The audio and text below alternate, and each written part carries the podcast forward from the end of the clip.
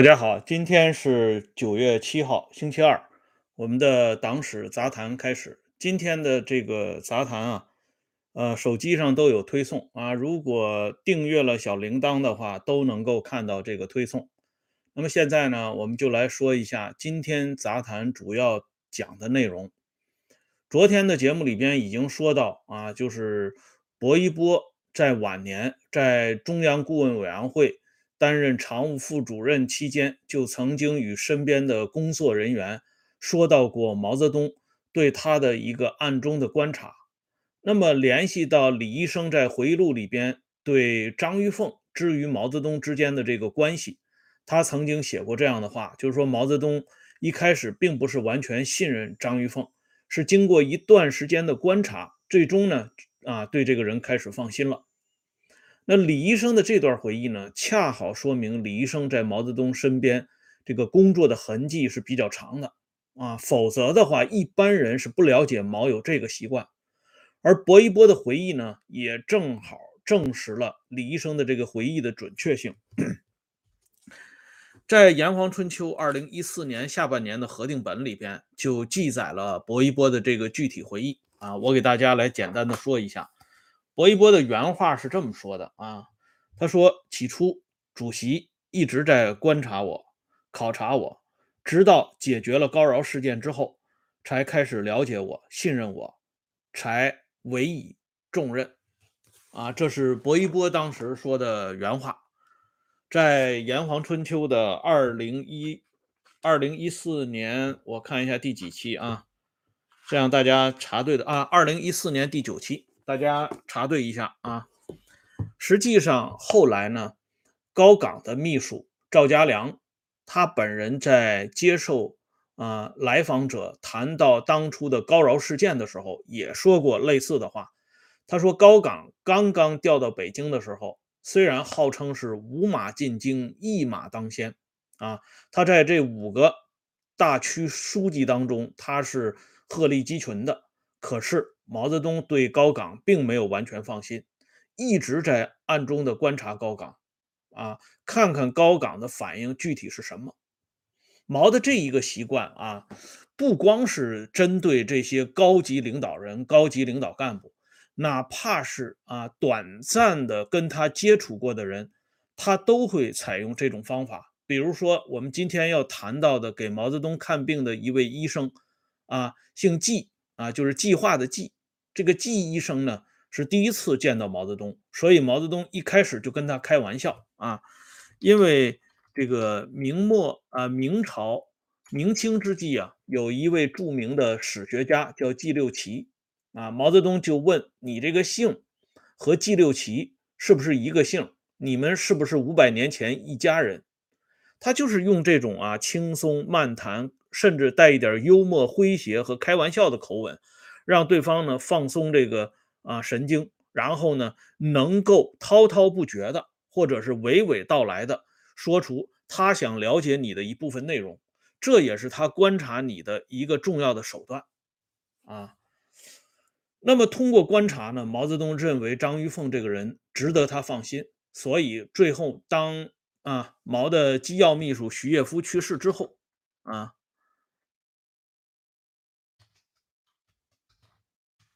徐业夫，我把这名字也给打上来啊。徐业夫去世之后呢，毛泽东批准张玉凤接替徐业夫的职务啊，做毛泽东身边最后一位机要秘书。这个徐业夫这个人啊，呃，大家如果了解这个文化大革命历史的话，就会知道啊，有几个重要的场景都有徐业夫的身影。这个徐业夫啊，呃。他曾经是这个刘少奇最后一次见毛泽东，呃，牵线人啊，就是徐业夫给这个刘少奇打电话啊，让刘少奇去见毛泽东，这是毛刘最后一次见面。而这个徐业夫呢，又告诉刚刚到江青身边工作的严长贵啊，就是前一段时间去世的严长贵先生。他告诉严长贵：“你给江青同志当秘书，重要的诀窍就是以江青同志的意志为意志，啊，你自己不要有任何独立的东西，一切都以江青的话为准。而这个徐业夫这个人呢，在后来的岁月里，一直是中央办公厅学习和追求的榜样。公元二零一八年六月二十八号，中央办公厅在中央办公厅所属机关七一党课上有一个重要的报告，叫“大力弘扬新时代共产党人的奉献精神”。这个报告呢，是由当时担任中央政治局委员、中央书记处书记和中央办公厅主任的这个领导人呢，啊，直接做的这个报告。这个报告里边就点了两个人的名字，一个就是徐业夫，一个是徐业夫的老婆韩群，啊，号召全体中办人员向这对夫妇学习。可见呢，徐业夫在毛泽东心目章当中的这个概念，而且徐业夫呢，也是极为少数的能够与毛泽东、江青夫妇啊周旋到底的这么一个老秘书啊。所以，毛泽东把张玉凤放到徐业夫的这个位置上，也从另一个角度说明了毛泽东对张玉凤的这个信赖程度啊。那么，接下来我们要看一下，昨天我们就说到，张玉凤曾经做过一件事情，让毛泽东在他最后的十三年当中始终耿耿于怀。这件事情是什么事情呢？就是因为张玉凤的一次一次啊疏忽。导致呢毛的身体健康出现了非常危急的情况。这个时间呢是发生在公元一九六三年五月份，啊啊，这个应该具体说应该是在六月份啊。这个一九六三年五月六号，根据毛泽东年谱的记载，五月六号下午，毛泽东到达杭州，住在汪庄。啊，这个汪庄呢是浙江省的重点啊。当中的重点是专门为招待毛泽东啊搞的这么一个招待所。这个招待所的所长呢姓刘啊，这老太太有一个不俗的丈夫，她的丈夫就是浙江省副省长兼浙江省公安厅厅长啊，日后担任国务委员兼公安部部长的王芳。而王芳呢，从这个一九四九年之后。在多次毛泽东莅临杭州过程当中，王芳都是紧跟毛泽东，亦步亦趋，保卫毛泽东的安全的。哎，所以汪庄的这个地方是很重要的。另外，昨天我给大家介绍过一个中央警卫团常务副团长，这个人的名字叫华方志。啊，据华方志本人回忆，啊，在汪庄呢，还曾经发生过这样一件事情，啊。斯里兰卡这个总理呢，班达拉奈克夫人曾经在汪庄受到过毛泽东的亲切接见。在老班啊离开这个汪庄之前，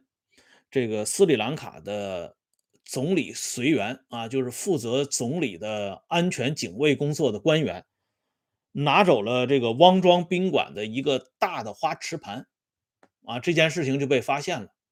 发现以后呢，这个负责这个老班警卫工作的这个斯斯里兰卡的官员呢，人家呢非常坦然，他就直接告诉中方啊，就是跟中国这边的人员就说了，他说，贵国啊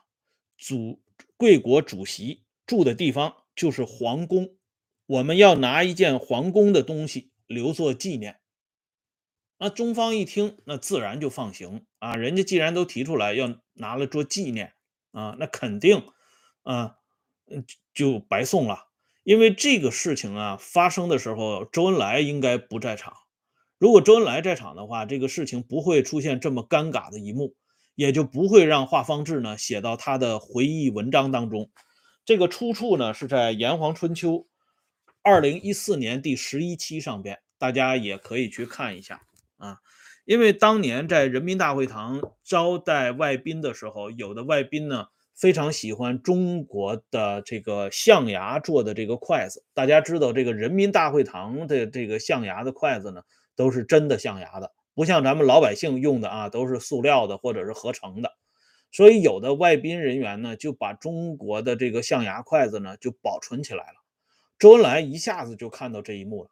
所以周恩来马上告诉这个大会堂的工作人员，立刻啊把这个最好的象牙筷子给这个今天参加宴会的每一位外宾人员赠送一副啊，一人一副。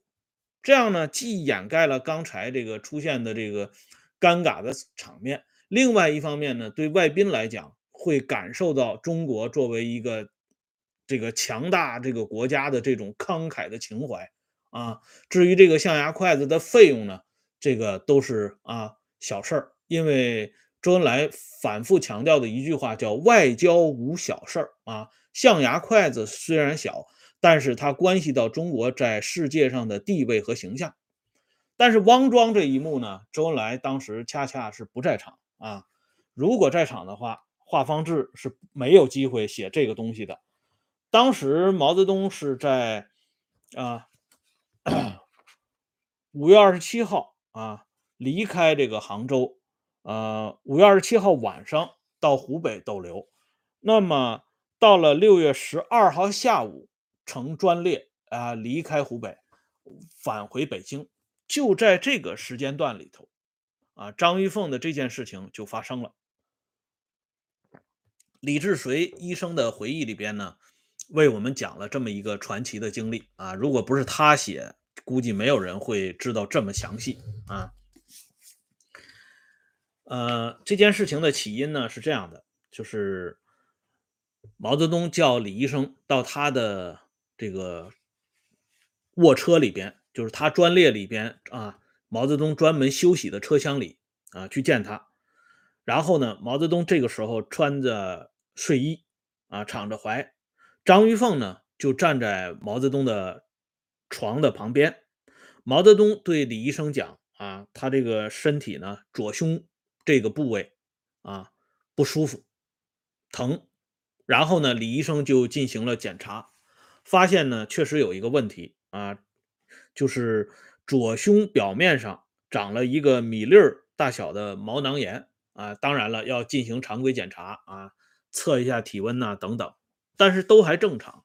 这个时候呢，呃，李医生就提出一点，说出现这个情况，恐怕是跟主席啊这个身体啊经常这个皮肤表面有瘙痒有直接关系。然后呢，这个挠痒痒。啊，用手直接挠，然后导致这个皮肤感染。这里呢，李医生介绍的这个场景啊很有意思，因为在中国湖南啊，这是近代史上有记载的。在中国近代史湖南呢，有一种传说啊，就是这个属蛇的或者是属龙的啊，哪怕不没不是这两种属相的啊，其他的一些属相的大人物啊，如果身上呢。有这种皮肤瘙痒的这个症状呢，这是一一一种非常难得的状况，说明这个人呢啊一定不是凡人，可能是天上啊呃这个这个文曲星或者是武曲星下凡。在历史上呢，我们都知道湖南出过一位大人物叫曾国藩，哎，曾国藩有一个外号叫赖龙啊，曾赖龙，就说这个人啊就特别的。这个就是有有问题啊！一方面呢是这个人说这个人是无赖啊，这是糟改这个曾国藩的地方；还有一点，主要就是针对曾国藩身上的这个啊皮肤瘙痒这个症状。唐浩明写过一个长篇小说啊，这个曾国藩那个小说里写过这一段，但是写的不够传神。这里呢，我给大家推荐一本小说，大家去看一个这个小说里边写的就非常有意思了。这是已故啊，北京女作家凌丽女士啊，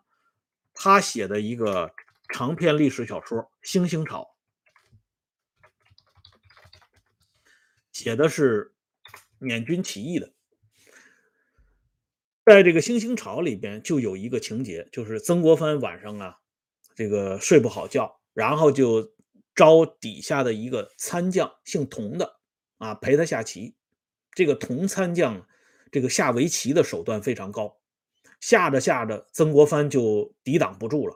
然后曾国藩就希望这个童参将啊让他几步。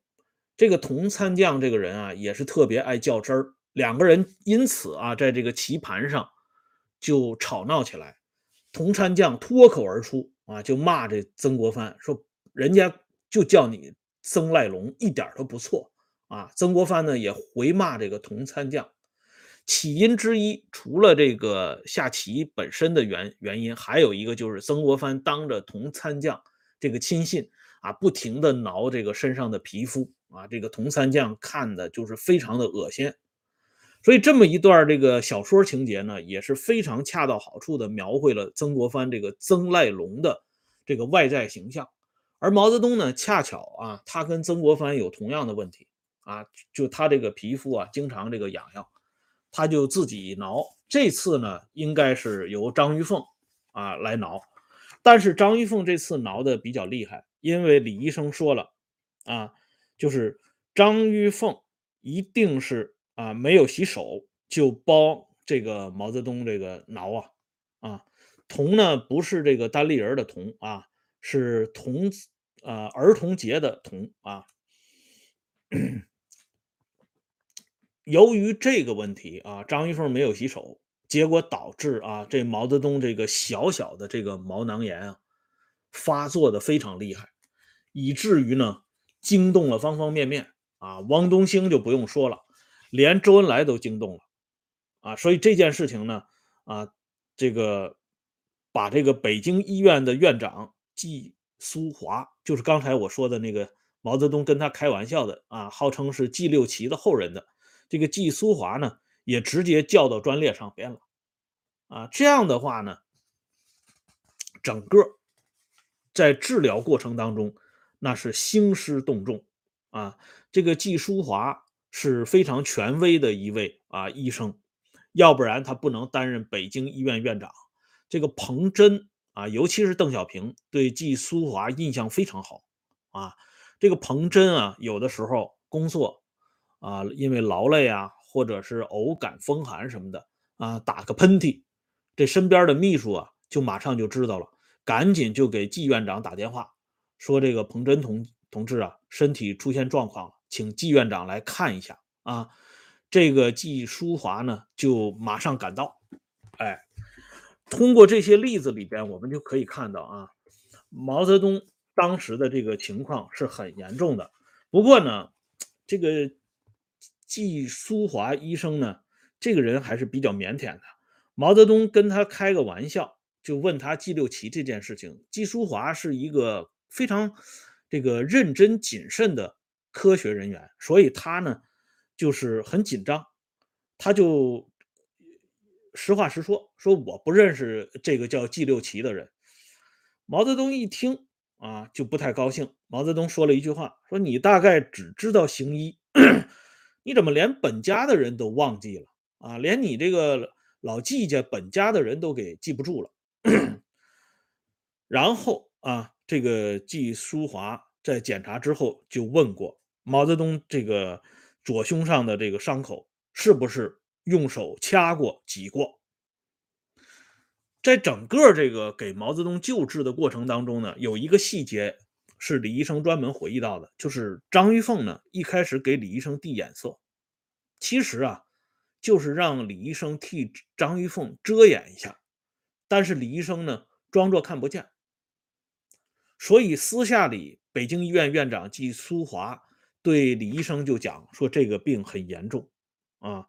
需要这个全方位进行治疗。那么经过大家的抢抢治啊急救。毛泽东呢，终于脱离危险。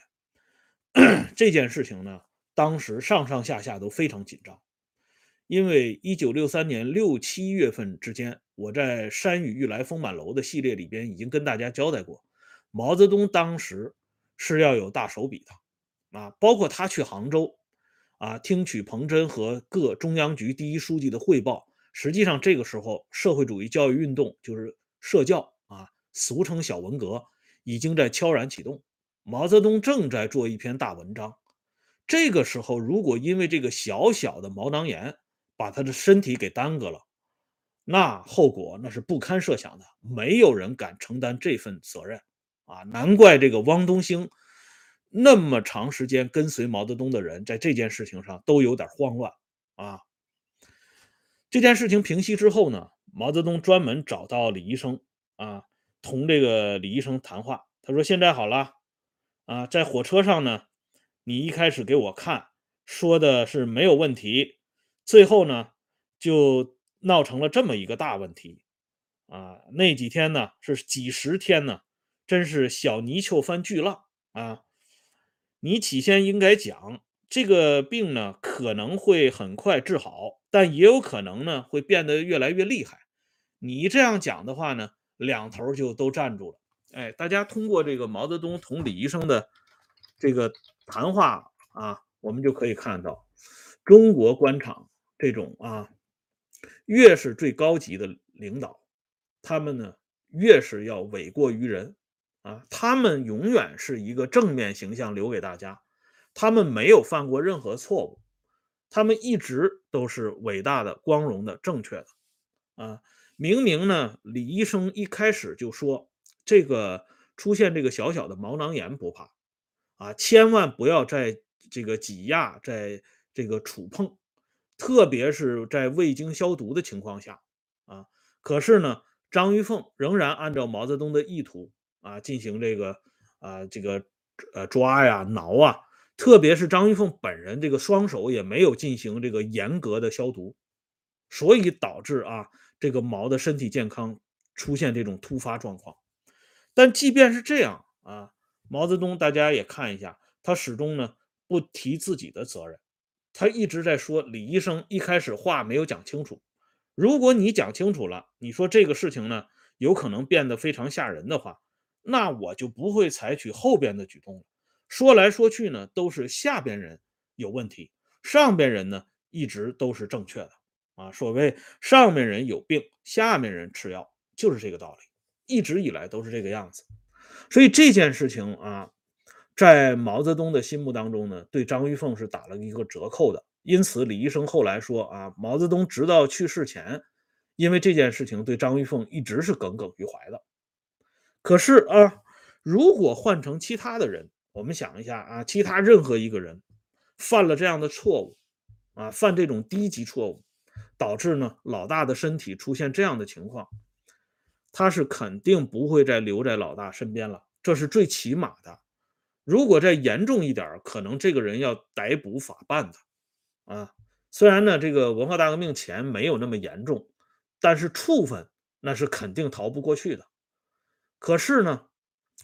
从毛泽东那里开始算，包括汪东兴在内，没有一个人提出来给这位始作俑者之一的张玉凤给予任何的口头的或者是书面的。处分没有，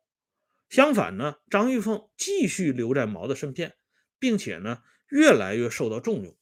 这样的呢，就牵扯到一个问题，就是说毛泽东为什么啊离不开这个张玉凤？这个呢，话题我们就留在明天说了啊。今天的时间差不多了，